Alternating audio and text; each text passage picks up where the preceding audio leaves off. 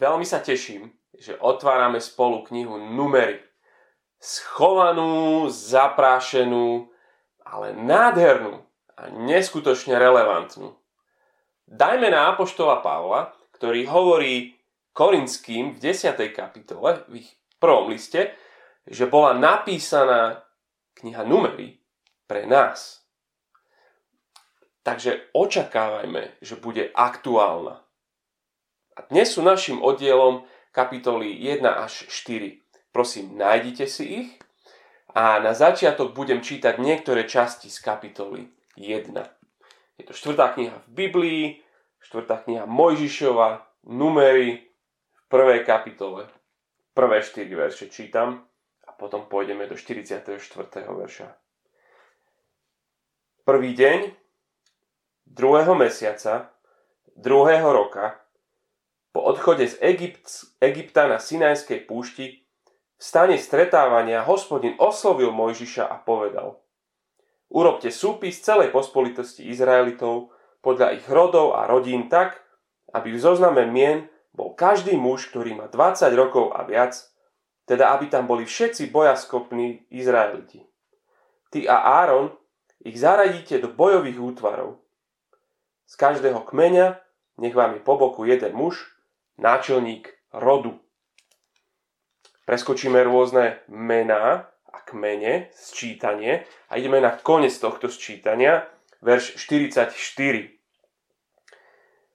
Toto sú tí, ktorých napočítal Mojžiš a Áron spolu s 12 kniežatami Izraela. Bolo to 12 mužov po jednom z každej rodiny, všetkých spočítaných bojaschopných Izraelitov podľa rodín, ktorí mali 20 rokov a viac. Bolo teda 603 550. Levitovci však podľa kmeňa svojich otro- otcov neboli započítaní medzi nich. Hospodin povedal Mojžišovi, Lévyho kmeň nezahrň do súpisu, ani ho neuvádzaj medzi Izraelitov. Lévyho kmeňu daj na starosť príbytok svedectva, všetko jeho náradie i všetko, čo mu patrí.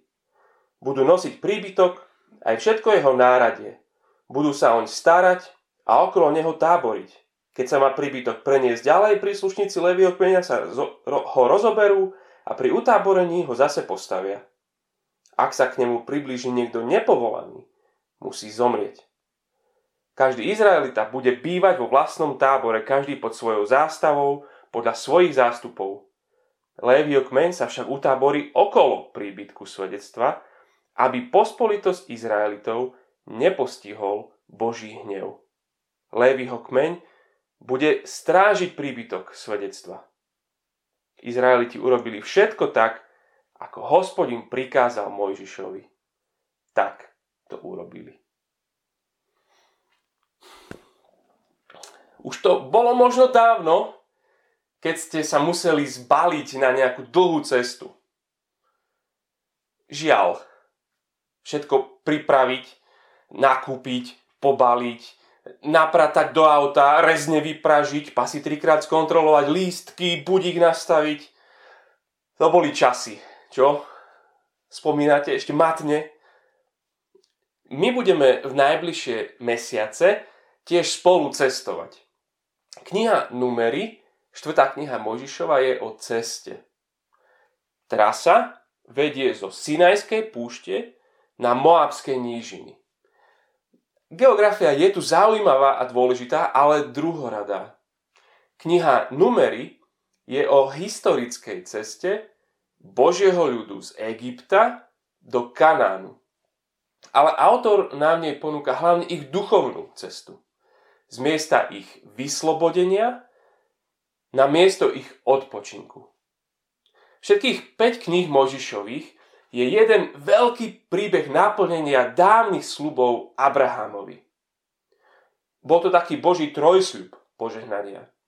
Národa, krajiny a požehnania celého sveta.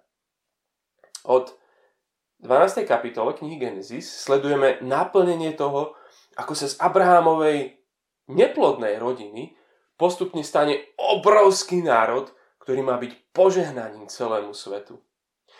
A toto je štvrtá časť ako keby tohto príbehu. Kniha Numery. A uvidíme tu, ako sa vyvíja aspekt krajiny. Krajiny zasľúbenia, kde bude Boh so svojim ľudom na Božom mieste pod Božou vládou a jeho požehnaním. A vyráža sa z miesta, kde sa spása začala, kde ich vyviedol, kde ich zachránil z Egypta. A idú sa na miesto, kde sa spása naplní. Izrael je, je takou církvou na ceste. Divočinou.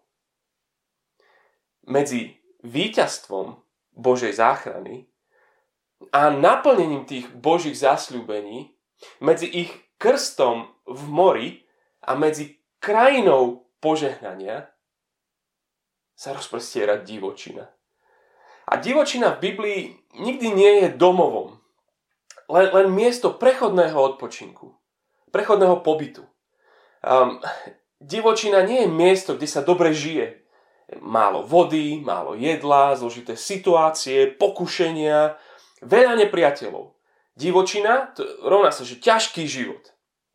No a preto Apoštol pripomína kresťanom v Korinte práve túto knihu Numery, preto je vždy správny čas na numery, lebo aj novozmluvná církev, aj tá je niekde medzi krstom a krajinou požehnania. Niekde medzi Veľkou nocou, ktorú sme teraz slávili, a medzi vzkriesením.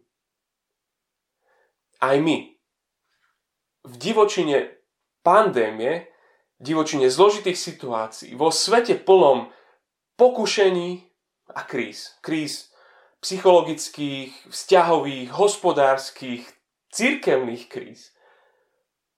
A možno práve ty reálne cítiš v týchto dňoch tú púšť vo svojom živote.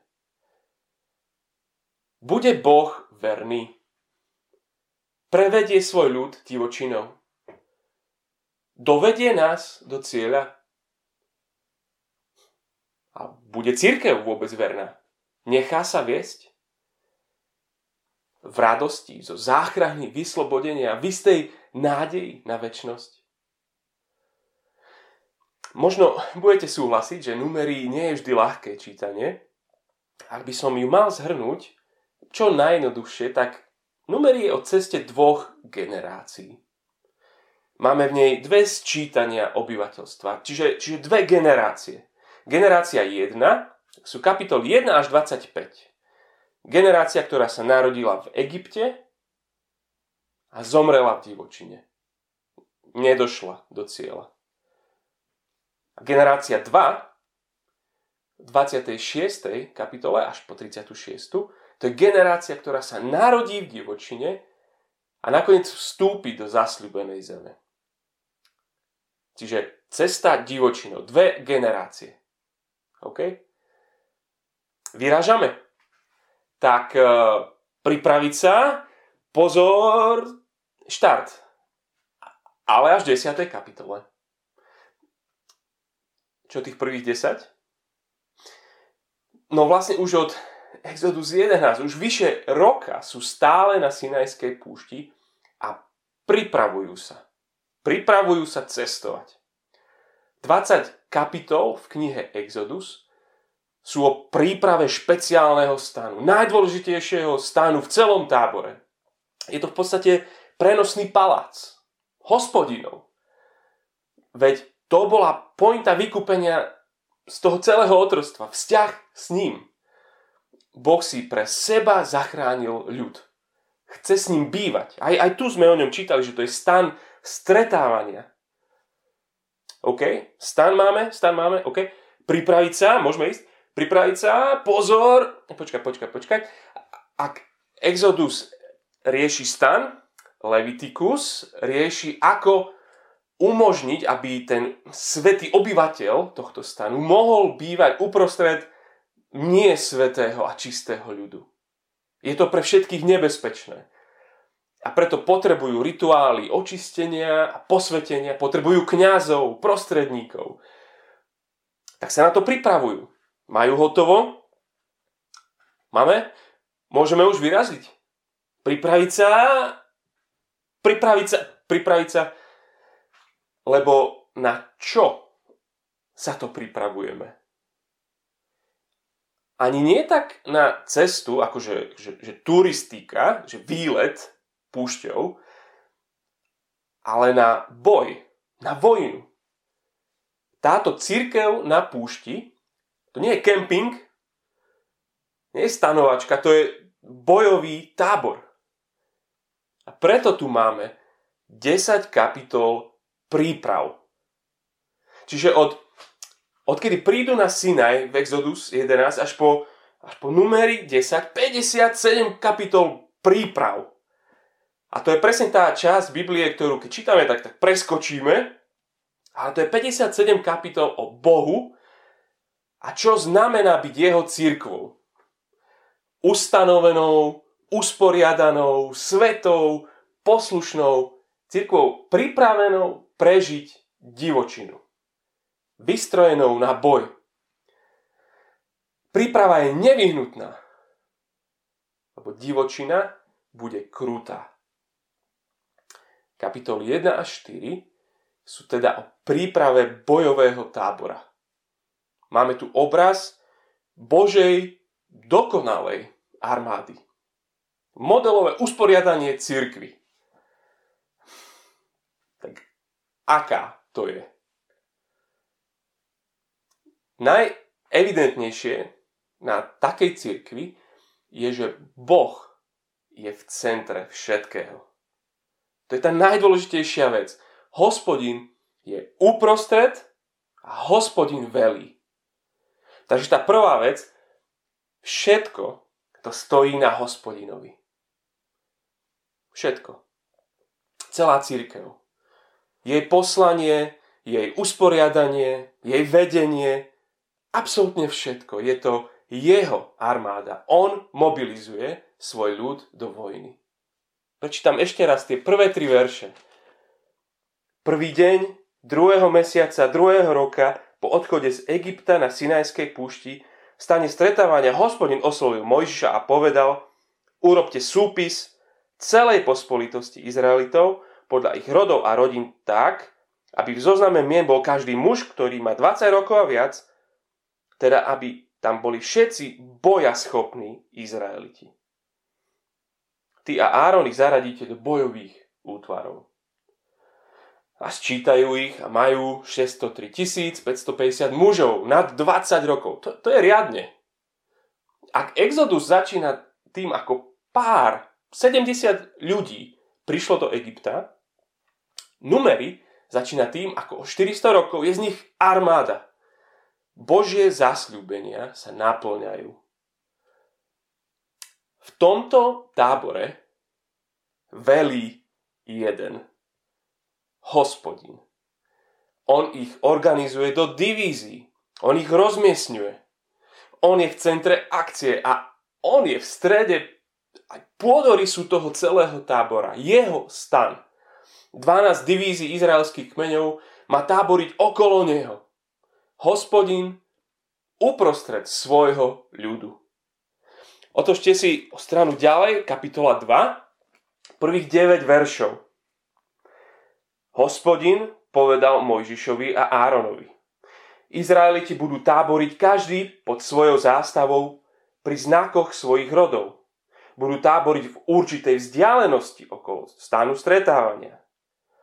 V stredu, v, vpredu na východnej strane bude zástava Judovho tábora a jeho zástupy.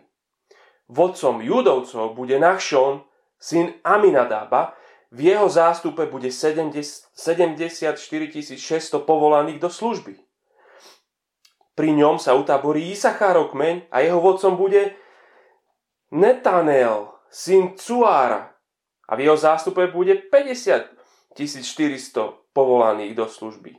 Zebulúnov kmeň, vodcom Zebulúnovcov bude Eliáb, chyn Chelóna. V jeho zástupe bude 50 uh, 704 400 povolaných do služby.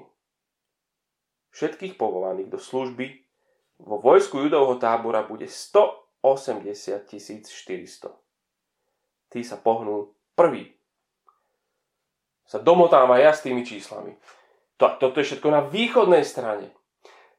Z južnej strany kráľovho stanu bude Rúbenová divízia spolu so Šimeonovou a Gádovou. Tí sa pohnú ako druhý. Zo západnej strany Efraimová divízia spolu s Manašem a Benjamínom. Tí pôjdu tretí. Zo severnej Dánova a Ašerová Naftaliho. Tí pôjdu nakoniec. Čiže len, trošku si to predstav. Hospodin uprostred svojej cirkvi. Už len ten samotný pohľad na tento tábor vyrážal dých aj ich nepriateľov. Neskôr v kapitole 24 vidíme, ako, ako prorok Bileam sa pozera z kopca na tábor Izraelitov. Vidí tam v údolí, ako sú rozmiestnení. A on hovorí, aké krásne sú tvoje stany, Jakob. Príbytky tvoje Izraele rozprestierajú sa ako údolia, ako záhrady pri rieke, ako aloa, čo zasadil hospodin, ako cédre pri vode. Básni, keď proste vidí Boží ľudu, prostred ktorého je jeho Boh. Takže 12 divízií tábory v určitej vzdialenosti od stanu stretávania. A v jeho bezprostrednom okolí totiž táborí špeciálna divízia, taká osobná stráž, bodyguardi, security, kmeň levitov. Čítali sme o nich na konci kapitole 1 a majú dvojakú úlohu. Sú to kráľovská stráž a kráľovské služobníctvo. A o nich si prečítame v kapitole 3 od verša 5 do verša 17. Tam je sčítanie Levitov. Takže verš 5, kapitola 3. Hospodin povedal Mojžišovi, priveď Lévyho kmeň a postav ho pred kniaza Árona, aby mu posluhovali. Záňho a za celú pospolitosť budú dbať o poriadok pred stanom stretávania, aby sa mohla konať služba pri príbytku. Budú sa starať o všetko zariadenie stanu, stretávania a za Izraelitov budú dbať o poriadok, aby sa mohla konať služba pri príbytku. Levyho kmeň dáš Áronovi a jeho synom, dostane ich spomedzi Izraelitov ako dar. Árona a jeho synov poveríš, aby dbali o kňažský úrad. Ak sa niekto nepovolaný priblíži, bude usmrtený. Hospodin povedal Mojžišovi, ja som si vybral Lévyho kmeň spomedzi Izraelitov zo všetkých prvorodených medzi Izraelitmi, čo otvárajú materské lono. Lévyho synovia sú moji. Mne patrí všetko prvorodené. Keď som v Egypte usmrtil všetko prvorodené, oddelil som si ako sveté všetko prvorodené v Izraeli z ľudí i z dobytka. Sú moji. Ja som hospodin. Hospodin povedal Mojžišovi na Sinajskej púšti, Spočítaj Léviovcov podľa rodín a rodov. Spočítaj všetky osoby mužského rodu, starších ako jeden mesiac. Môžeš ich spočítal na hospodinov rozkaz, ako mu bolo prikázané. Toto sú Léviovci podľa mien. Geršón, Kohát, Merari. A spočítaj ich a je ich dokopy 222 273. A títo táboria nie vo väčšej vzdialenosti, ale v tesnej blízkosti hospodinovho stránu úprostred.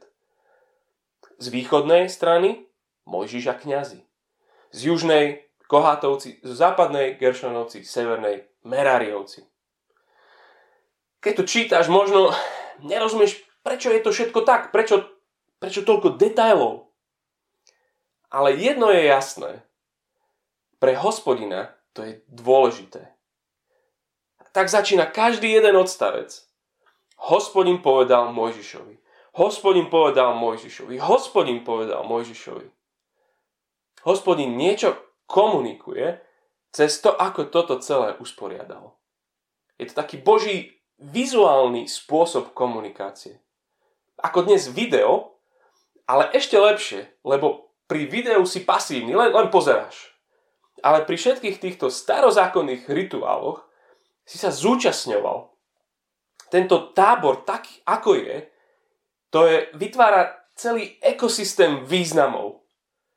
Všetko, čo sa tam deje a ako je to usporiadané dennodenne, v tom tábore pripomína, hospodin je uprostred. Hospodin je blízko, je tu, je medzi nami.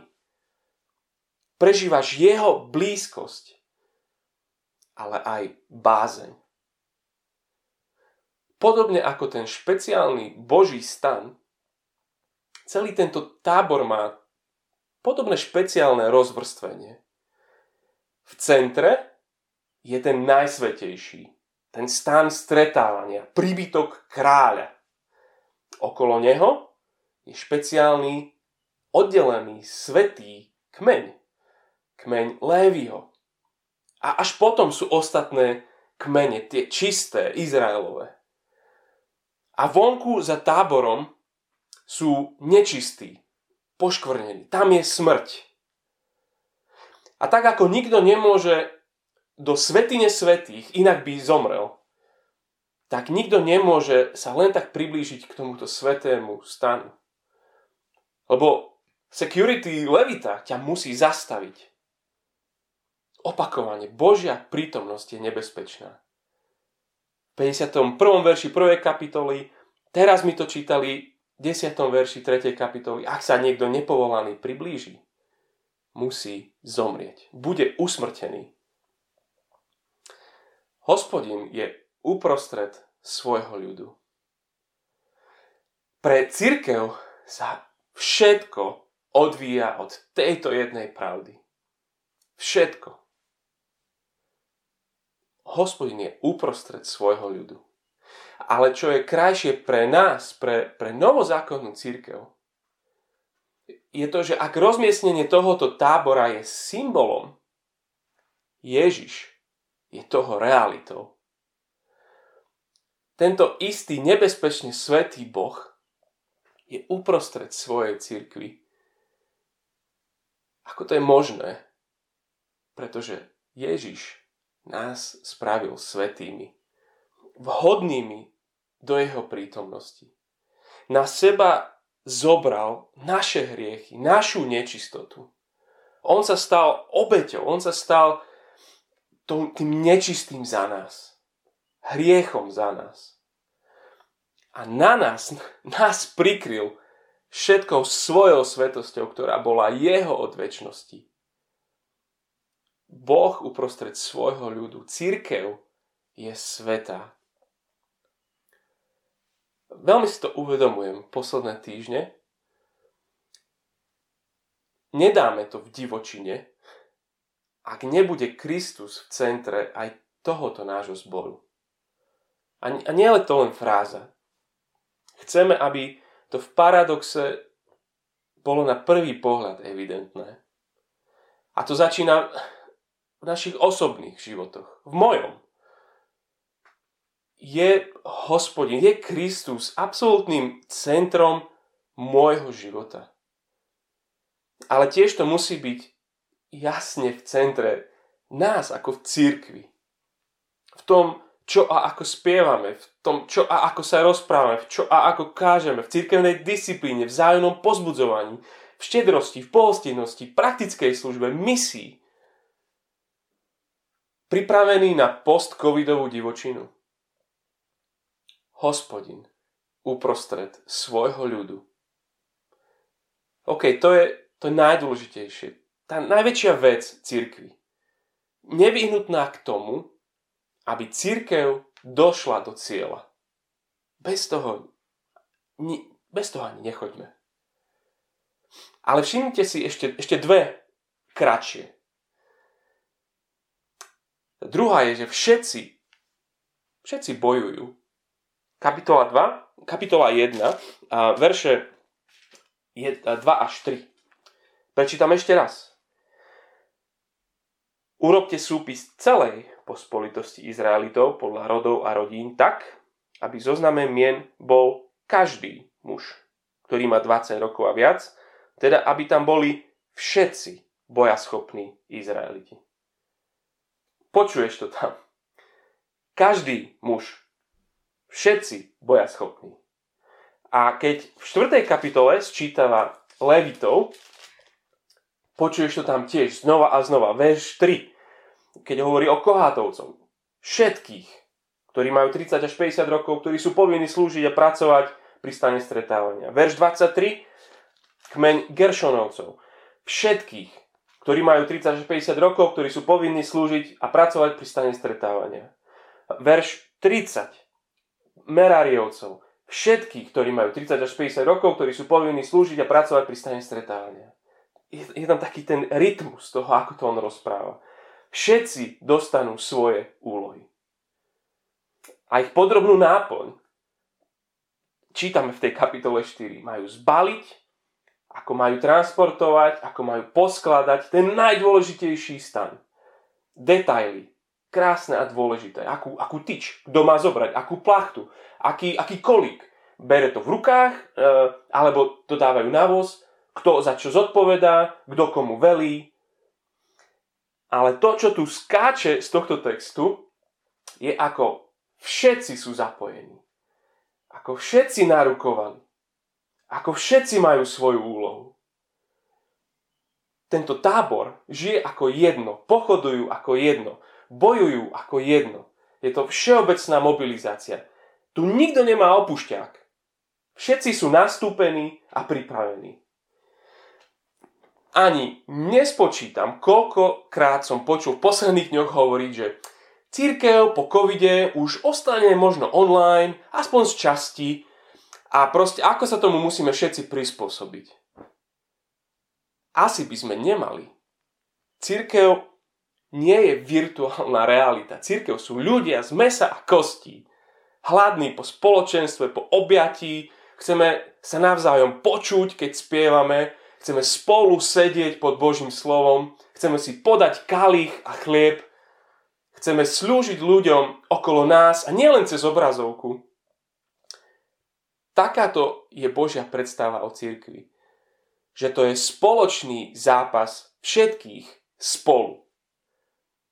Žiaden konzum či pasivita. Spolu žiť, spolu slúžiť. Každý na pozícii, ktorá mu bola zverená.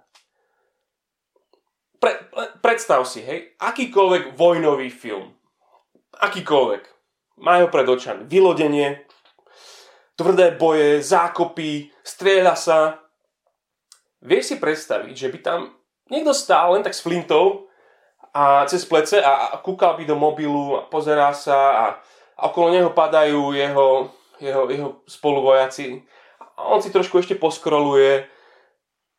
Hej, má nejaké hobby, ktoré, ktoré, ktoré si chce ešte popestovať. Že možno on sa zapojí sa možno neskôr do toho boja.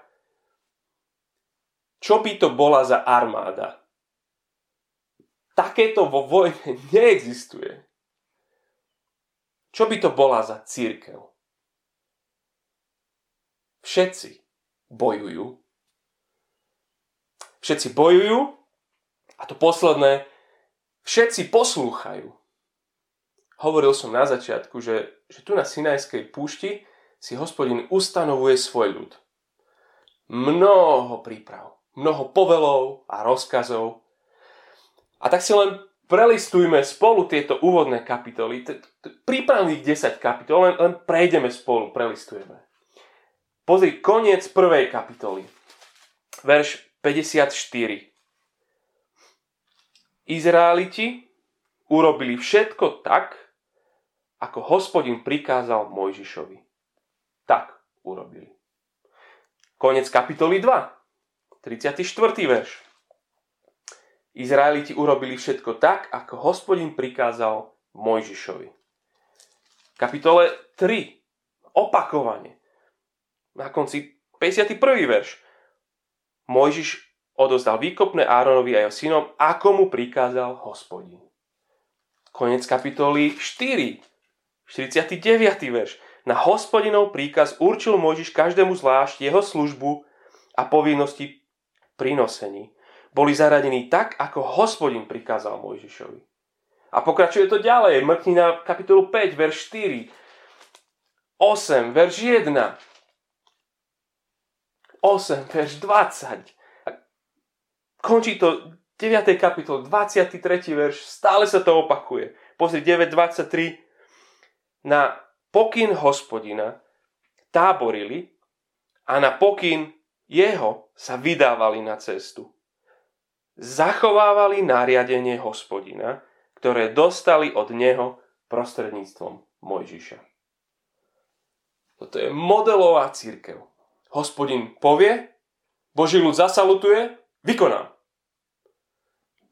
Kam by sa dostala armáda, ak by si každý robil, čo sám uzná za vhodné?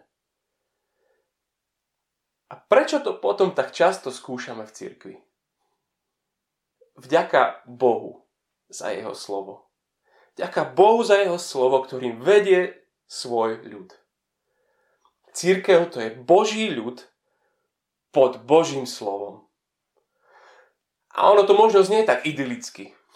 Ale ako uvidíme, aj v tejto, aj v tejto knihe církev s tým mala vždy problém. Má právo tento hospodin vydať rozkaz, ktorý sa nám nechce splniť?